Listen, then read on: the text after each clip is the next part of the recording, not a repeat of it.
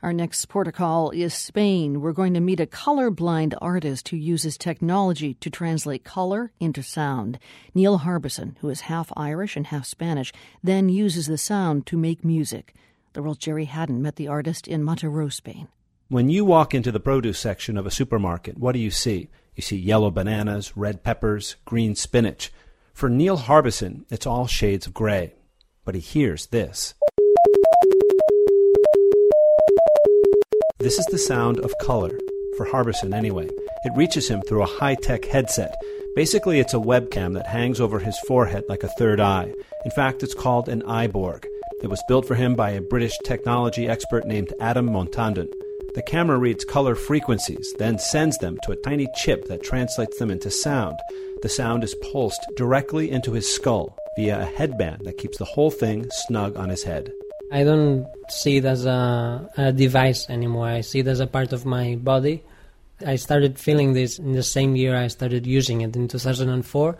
I started to feel that the software and my brain were creating a new sense, and there was a, a point in which I couldn't differentiate what was given by uh, the software or by my brain. So I, I decided not to take it off anymore, and, and it's been part of my body since then. Harbisson is 28 years old. He lives in a tiny studio off his family home here in Mataró.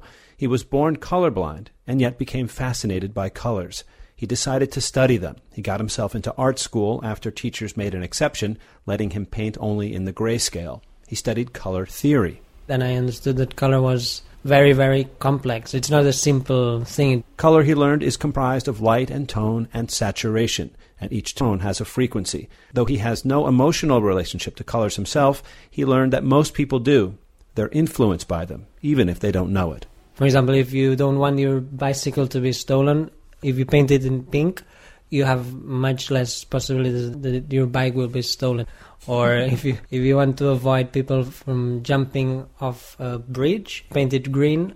It's been tested in, in London, for example. There was a bridge, they painted it green, and people stopped uh, jumping. Eventually, all of this color study led Harbisson to music. He already played piano. One day he realized he could compose using sonic colors. It was more creative than just sitting at the keyboard and playing. Harbisson paints multicolor soundscapes, a kind of sheet music of frequencies. The piano only has 12 notes in an octave, whereas in color I have 360 notes in an octave. So it's microtonal music and it's there's much many many more options and I can play with something that I can't see, and it's something more mysterious for me.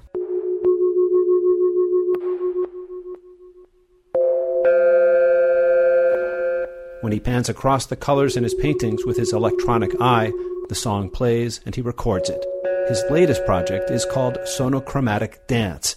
Remember the supermarket sounds? He mixes and syncs them to human movement. So, this first frequency we hear is the sound of the forest the different green and brown frequencies. In this video, a woman dances slowly through a park, revealing produce and everyday items whose frequencies provide the notes. This is the sound of a banana and a tomato.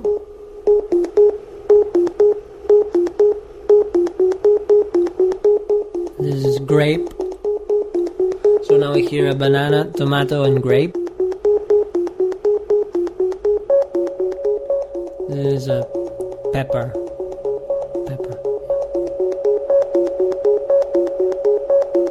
Add two plastic bottles, a milk carton, a package of soup, a jar of skin cream, and here's what you end up with.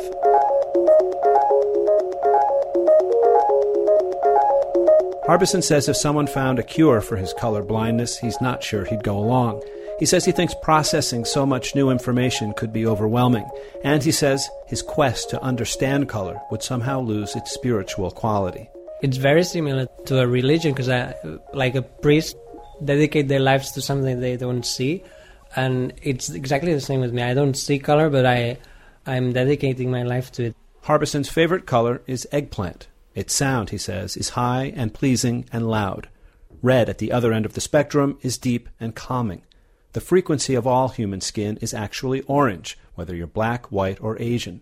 The next update for Harbisson's electronic eye will let him hear colors no human can see ultraviolet. He says he'll be able to detect which days will be dangerous for sunbathing. For the world, I'm Gerry Hadden, Mataró, Spain.